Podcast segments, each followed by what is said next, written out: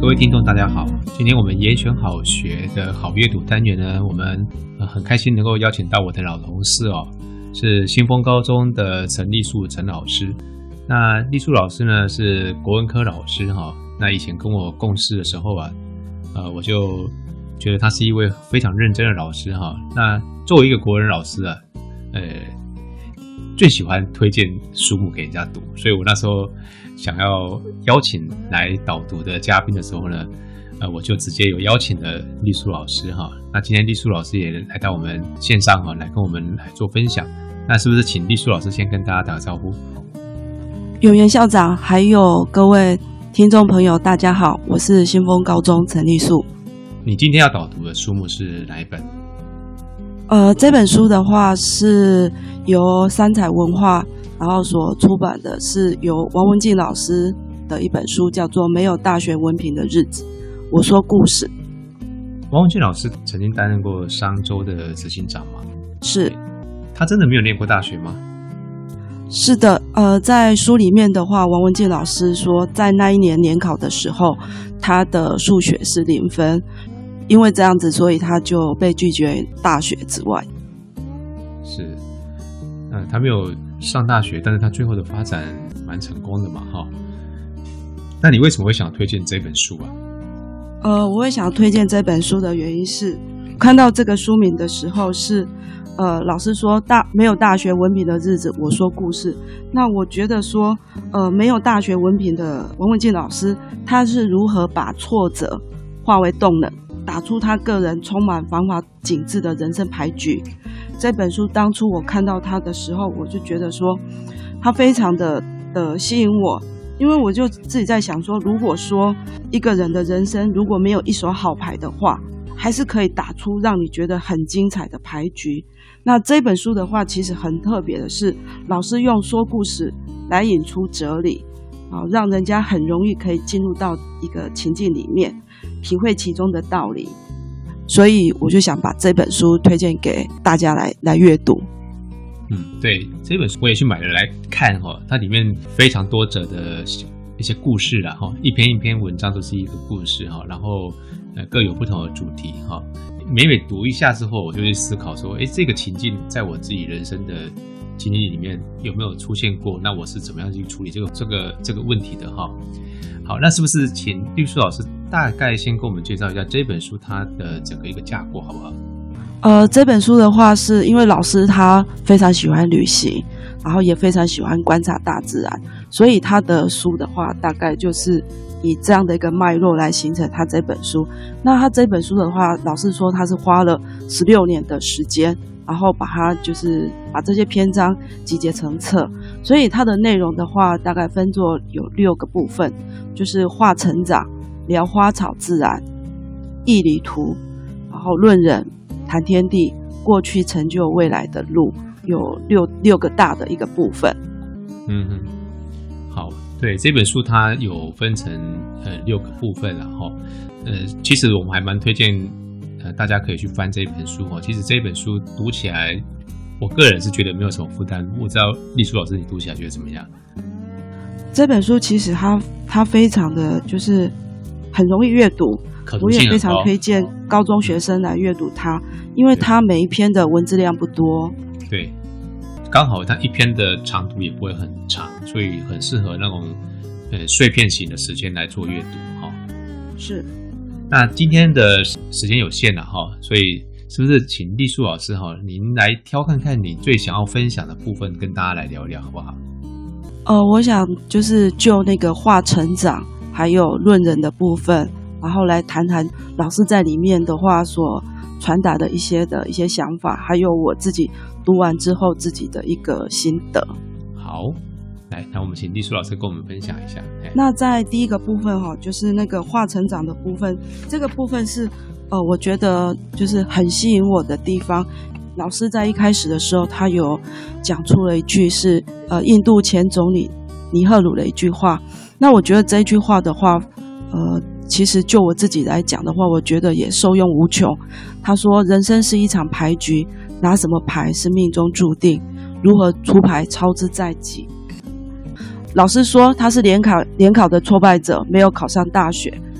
呃，因为我自己也是联考生，所以如果说在当时候以说，呃，就是说认为说，如果联考失败的，当时候等于就是一个挫败者。可是老师说他在十八岁那时候拿到数学的那个鸭蛋，但是他说那个十八岁的那一颗鸭蛋的话，是他这辈子最大的祝福，他觉得非常的庆幸，老天爷让他的人生从挫败开始。让他就是能够提早有危机意识，然后虽然说他是同辈中的落后者，但是他不想一辈子泡在失败的酱缸，于是他从十八岁后的每一步都如履薄冰。那我觉得说，好像呃一开始的挫败其实不见得对未来是呃是不好的，就像说我们的人生啊，如果说从从那个低谷，然后要向高峰的时候是非常幸福的。嗯，那他也用了一句爱因斯坦的话，我想这一句话应该大家都耳熟能详，就是他说：“每一个人都是天才，但如果你用爬树的能力来断定一条鱼，鱼一生都会相信自己是愚蠢的。如果说我们把一个人摆错位置的话，那可能就是没办法看见他的天赋。”那我这边要想要说的就是天赋自由，就是每个人都是天才，然后就是要能够适性扬才。是，这个可能也跟我们怎么去看待我们所遭遇的事情的态度有关系了哈。像作者他自己当年的数学他拿了零分，他把它当成一个最大的祝福，跟很多人的思维是不太一样的哈。那我觉得那个是心态的心态的问题，对心态。嗯呃，就像说，他觉得说他自己的话是，呃，在当时候的主流社会里面，可能他就是，呃，数学虽然是零分，但是，但是他能够看出他自己的所长。那王文静老师说，他本身他的逻辑非常的清楚，那对未来也是充满好奇的，所以他觉得自己非常庆幸的是，他这一条鱼没有被不会爬树所困住。所以他虽然没有漂亮的文凭，但是他也说文凭是一时的。很多人会把文凭当做是，就把它把这个一时放大成为永远，不管那个是好的或者是不好的。所以说，呃，我们说文凭也能说是一个隽永的。如果说一个人能够开启一个人对知识的终身探索的话，嗯，那我觉得文凭的话，其实。短暂的那个文凭，或许在当下，你去，比如说找工作，或许它是一个很容易的敲门砖。但是，人生的职场其实就是马拉松，它并不是一个短跑。你如果在那个职场能够可以有更长的一个持续力的话，其实能力还是要大于文凭的。没错，文凭其实应该只是一个起点了，对不对？哈。很多人是把它当成一个终点，就好像他这一辈子拿到了一个某个顶尖大学的毕业证书之后，他好像就认为他人生已经到达最高峰了。学历跟学历的哈，那个精力的力跟力量的力哈，它都是有半衰期的。就是你知识，其实你在大学学的东西，其实呃到出社会之后，其实它没有办法用很久。但是你有些跟知识比较无关的一些其他的能力。我们说带着走的能力，那些应该才是比较可长可久哈。记得他在这本书里面这个单元里面，好像也有提到一些的关键能力，对不对？对，他又讲到说，呃，未来的人才需要有三大的关键能力，就是呃人际沟通的能力、自我负责的能力，还有就是活用知识的能力。对，呃，这些算是就是可以带得走的一些关键能力。是。这些看起来都跟学科的知识比较没有直接的相关，对吧？啊，对。好，不过我觉得王文静他是呃很有趣啊。他其实虽然说看到他自己，他应该是最最后还是没有走数学这条路了哈。至少发现他数学不行，但是他他有发现他其他有他其他的强项嘛，对不对？对。高中生也好，或大学生也好，其实有一件很重要的事情是找到自己的强项。可能比你去补你自己的弱项来得更重要啊！因为其实坦白说，我觉得弱项的部分啊，可能在某些阶段，他因为呃需要，他需要有一点基本的能力的哈。但是你将来你如果说想要靠那个东西去呃跟人家竞争那是不太可能的。但是跟人家竞争的东西一定是你的强项，所以我们年轻人应该是要去找到自己的强项，是对他自己比较有帮助的。对，应该要找自己的的优势。呃，我觉得他这里面这个作者，他其实他文笔蛮还不错哈，他有很多的金句，对不对哈？对，哎，是不是丽舒老师也可以再跟我们多分享几个？我很喜欢的一句是，他有讲到说，就是有关那个梦想的部分。那他说，蚂蚁只有零点一公分高，但是给他一座梯子，它可以爬得比长颈鹿还高，而那座梯子叫做梦想。但是他有讲到，梦想如果缺乏坚持的话，就什么都不会发生。所以，蚂蚁高或者长颈鹿高这一篇，就是在这一篇的文章里面啊，他有他有讲到说，就是其实梦想是是非常重要的。啊，这个比喻就很生动，对不对哈？那有时候，因为我有看到它里面也讲到说。有梦想，如果说没有坚持、没有执行力的话，那就是只是空想。所以很多事情的话，不要每次都是说，就会想到说我要不要，或者是我能不能。如果每次你都要看说我要看山有多难，水有多深，断崖有多高的话，如果考虑太多的话，就什么地方都去不成。所以也先不要想说，先设定说自我设定说我好像没办法。其实人生的话，有时候被困在某个角落的时候，或许在你在碰到那个你有任务的时候，你会觉得很辛苦、很困难。但是如果想要达到那个梦想、那个目标的话，那应该就是说要勇勇往直前，然后不畏惧的去突破它。如果说一直要设设限，说自己行不行的话，那么很多事情其实都没办法完成。然后我觉得他讲的一句话很好。就是人生从来不是你有多优秀，而是你想要变成多优秀。哎，这句话我觉得也很受用无穷。丽舒，我在你的身上，我也看到了你不设限的一个特质，你知道吗？哦，就是你喜欢旅行这个这个 这个特质，是你从来不会觉得旅行是一件很困难的事情，对不对？对，因为我那个我看那个王文静老师的话，我非常的就是。呃，就是崇拜他，因为他说他非常喜欢旅行。那他很多的文章，其实还有阅读写作，都是很多是来自于旅行。那他自己的话，去了大概七十个国家，然后也采访了很多的那个世界上的一些，就是我们目前的那种名人。名人。那他说，对，透过这样的一个一个过程，他其实也扩大他好多的视野。那他说他自己说他他虽然大学联考数学考零分，可是他后来成为执行长的时候，他是要看财务报表的。那他说他的英文底子不好，但是他非常认真努力去学习。那他出去旅行，他都是自助旅行。所以我觉得他这样的一种，就是他说他的成功不是靠幸运，都是后天的努力。感觉出来，呃，从他的整个整整整本书里面的故事啊，可以感觉出来，他是一个非常认真的人啊，对不对？哈，对。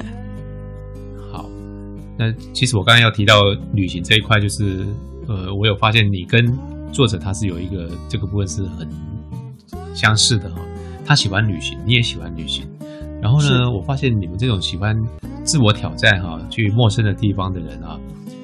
呃，也有一个共同的特质，就是像你啊，我在观察你，你在面对这个旅行的时候，你是不不畏挑战的啊。不管这个这个国家你可能是没有去过，你怎么陌生，但是我看你啊，是勇往直前啊。或许是那一股对于旅行的热爱哦，让你勇气十足啊，那也就不会一些的所谓陌生或者是一些的困难，对不对啊？我发现说，如果说是一件你非常喜欢的事情。对，你就会就是会排除万难，然后不会去逃避它。所以我在想，我在想说，如果说不管是什么人或是学生啊，他们如果找到他自己的所长，他应该也也会无怨无悔的，然后就是很执着去深入其中。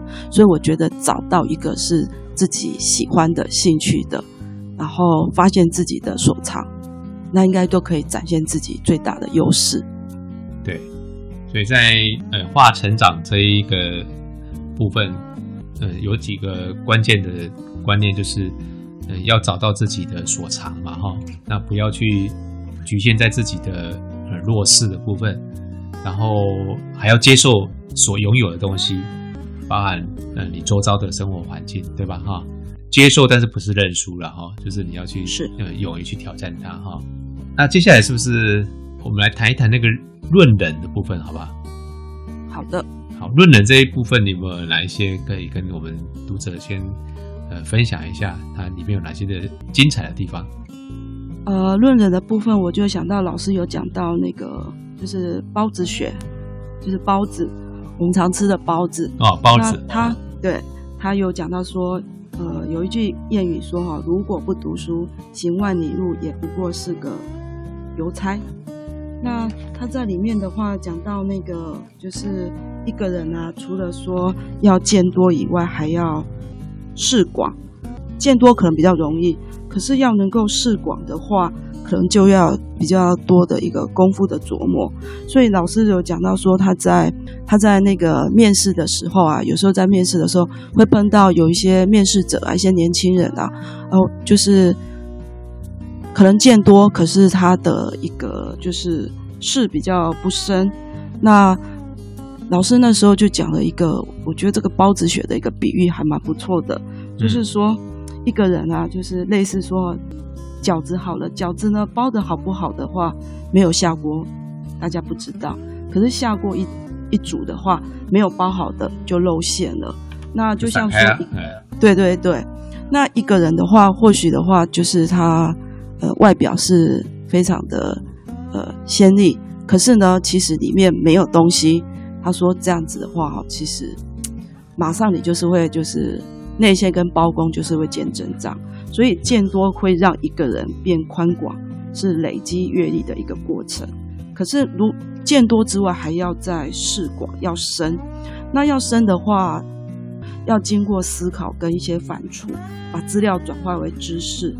就像见多的人，就像一个包那个包子啊，就是会包得很饱满的一个饺子这样子，然后很漂亮。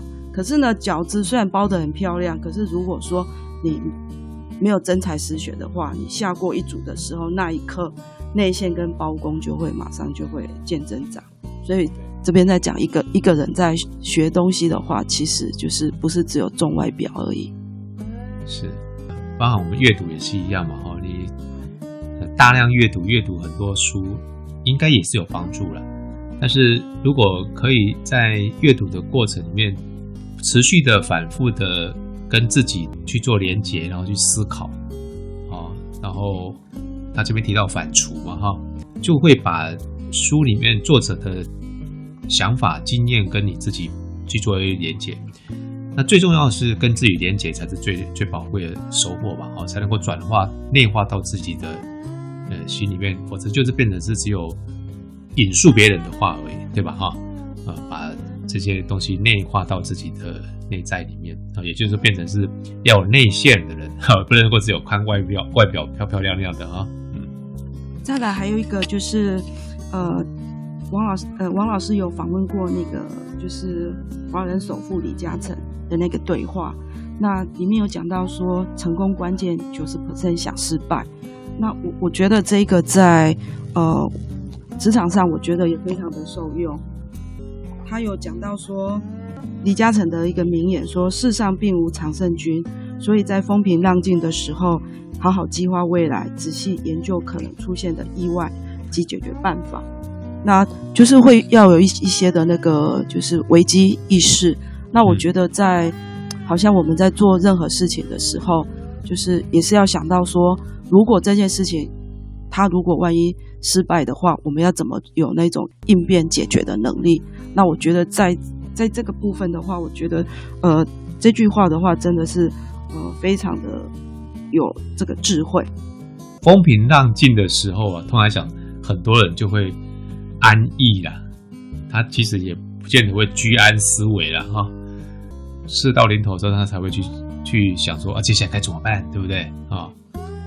所以他有一句话说，那个讲做生意啊，说哈，未买要先想卖，就是还没有买进来，你就要先想说怎么卖出去，然后要想说就是失败会怎么样。哦，我觉得这句话真是浅显易懂。这个我在我认识的一位企业家身上啊，我有看到这个类似的故事。他在要买一块土地的时候啊，他脑袋里面已经先构思好，我这块土地啊，可以在这上面盖呃什么样的一个房子，然后他可以切割成几个房间，然后可以租给人家多少钱，然后他就再往前推，那我有这样一个收入呢，我可以跟。银行贷多少钱？那这些都算好之后呢，他就会想说：那我去投标这一块土地的时候，我能够出多少钱去标这一个地，我才会立于不败之地。各位，你听，你你现在听起来有没有觉得我非常的有谋略吧？对不对？哈，对。你如果没有想那么远的时候啊、呃，你可能出了一个不是很好的价钱去标到这一块地，你最后后面做了很多一样的事情啊，但是。你是不会赚钱的。那另外还有，呃，他有讲到那个所谓的少年品的这个这个部分哦。这个贫当然不是只有讲说是贫穷啊，它讲的是所谓的匮乏跟挫折的部分。如果说在我们在年轻的时候可以就是经历到一些的挫折的时候，其实不见得是一件坏事。因为它可以训练我们的容错力。那人生其实是倒吃甘蔗会比较比较甜美。那从人生的谷底往上爬，也会觉得比较幸福。如果说呃在年轻的时候都是一帆风顺，可是到了中年的时候突然就是跌到谷底的时候，那这样的人生或许，如果如果刚好又是你是过着那一种 L 型的人生的话，可能就会更辛苦。我曾经写过一篇，也是一个小文章哈，他讲自己以前小时候的故事哈。我那篇文章的标题叫《千金难买少年贫》呐。哦，丽叔不知道有没有看过哈？对，我在讲我小时候啊，这个我们以前都穿那个卡其裤嘛，对不对？卡其衣裤嘛。嘿。啊，那我是在家里面排行是老幺啊，老幺我上面有两个哥哥啊，所以我的我的衣服啊、裤子啊。都是传承他们下来的，啊，那你可以想象啊，小小孩子啊，传到我这边来的话，应该都是都是都是破掉的了。那破掉的话，那时候家里面妈妈都会用那个裁缝机啊，去把它给车啊车车成，就把它给缝好了啊，那就是一块一块补丁了。以前呢，小时候穿那个补丁裤啊，就会觉得自卑啊，哎，就会觉得自卑啊。那不过，那是当初会这么想。那后来，呃，想一想之后，回头过来想之后，后来年纪比较成熟的时候，就会比较豁然豁然去看待这个事情。呃，但是我觉得我们小时候那一段比较辛苦的过程里面，其实也让我们在看待一些生活的情境的时候，我们会有不同的想法。刚刚您说那个。呃，会培养一些耐挫力哈，我我倒有一些的呃类似的一个体会哈。所以说要想想，呃，以前过得不好的时候，又更应该要珍惜现在所拥有的东西啊。我自己当当老师嘛哈，我们现在又当校长，我就会比较去注意到说，哎，有没有一些小孩子他在生活环境上面啊的一个有没有什么这些困难？那我也会比较能够理解。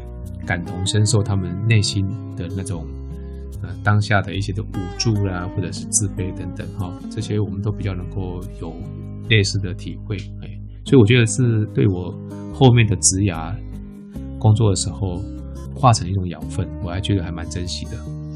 是因为我觉得那种就是不管是呃匮乏或是挫折的话，其实都是呃未来成功的养分。好，那丽叔，我们有关这个论人这一块，你还有没有哪些精彩的部分要跟大家再做一些补充分享？我在书里面有看到老师说，用最大的心来做最小的事，然后、就是、最大的心来做最小的事。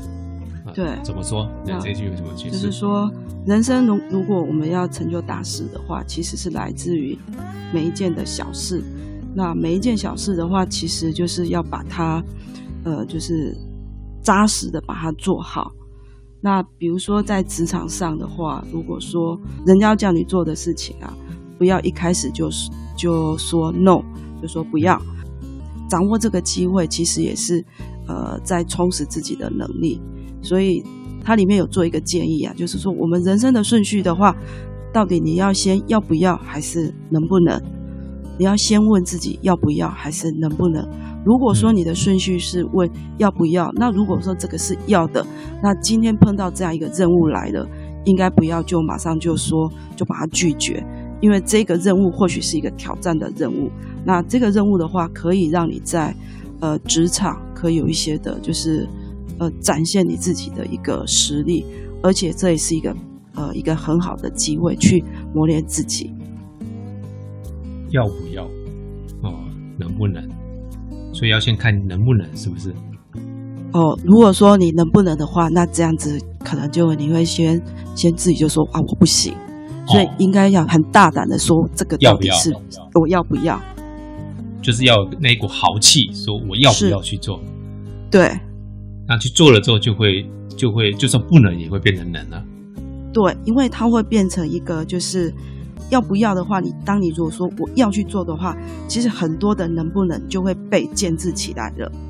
哦，这个是蛮有蛮有气魄的一个思考哈、哦。是，对，刚刚提到说那个最大的星座最小的事哦，我倒觉得里面他提到一个就持之以恒哈，哎，不好高骛远。其实这有类似一段话，就是把平凡的事情彻底的做，就会变成不平凡了。很多人都会不甘于说啊，我。就做这些，光是做这些平凡的小事，能够成功吗？哦，那就会比较好高骛远，哦，就会比较好高骛远。这个我们有很多类似的话都有谈到嘛，比如说登高必自卑嘛，对不对？哈、哦，对，那你就要从低的地方开始再往上爬，才有办法爬到高峰嘛。哈，这个不可能说一下子就一步登天了啊、哦！而且低层越底层的东西，有些时候是基本功啊。你说还有没有要跟我们再做补充的？有一个很有趣的说，灯泡或发电机啊，灯泡跟发电机，说看看。老师有讲到说，呃，成功只有一个定义，就是对结果负责。如果你必须靠别人的鼓励才能发光，只是一个灯泡；如果你能够成为发电机，去影响其他人发光，你自然就是核心。这句这句话真的说的太棒了哈！对，所以我们每一个人都要当发电机。呃自己发电自己用，甚至还可以分给别人用，对不对？对对啊，那你当个灯泡，当然也会照亮别人了哈。但是你没有别人供电的话，你好像就不会亮嘛啊。对，好，最后是不是请丽素用一段话来跟我们总结今天的这个导读，好不好？好，这本书里面啊。王老师的话，用他自己的个人的一个经验，如何从那个挫败当中啊走出他他人生的一就是很曼妙的一个风景。那我觉得有时候我我把它对照到我我我自己自己的人生，因为我自己也是从联考过来，我觉得在那个当时候的那种联考的氛围里面，呃，学生都要考上父母所期望的学校。我以个人我个人的经验，我我当时也没有达到父母所期待的期许，但是我也像王文庆老师一样，我我觉得说，呃，那个那一次的联考，并不代表我我我未来我这一生的一个呃结果，所以在呃联考过后的呃念大学，那到呃后来的就业，那甚至到。呃，在就业当中，那我也我也去做留职停薪去进修。我觉得学习过程它不是在当下，就是说拿到了那个毕业证书，然后就就终止。所以我觉得，呃，学习就是终身的学习。那就像老师说的，文凭只是一时的，未来的话就是知识的一个探索，它应该是终身的。啊，这是我我自己个人的一个经验。谢谢。好啊，今天非常谢谢丽树老师哈，跟我们分享了这本书里面的一些的精彩的内容。那是不是再跟我们大家再讲一下这本书的书名呢？是什么呢？呃，这本书名的话是没有大学文凭的日子，我说故事。那这这本的话，今年是他用畅销珍藏版，然后再次再次出版这样子。我们就先跟大家导读这本书哈，到这个地方。再次谢谢我们丽书老师今天的分享哈，谢谢丽丽书老师，谢谢永元校长，谢谢。好，谢谢各位，谢谢。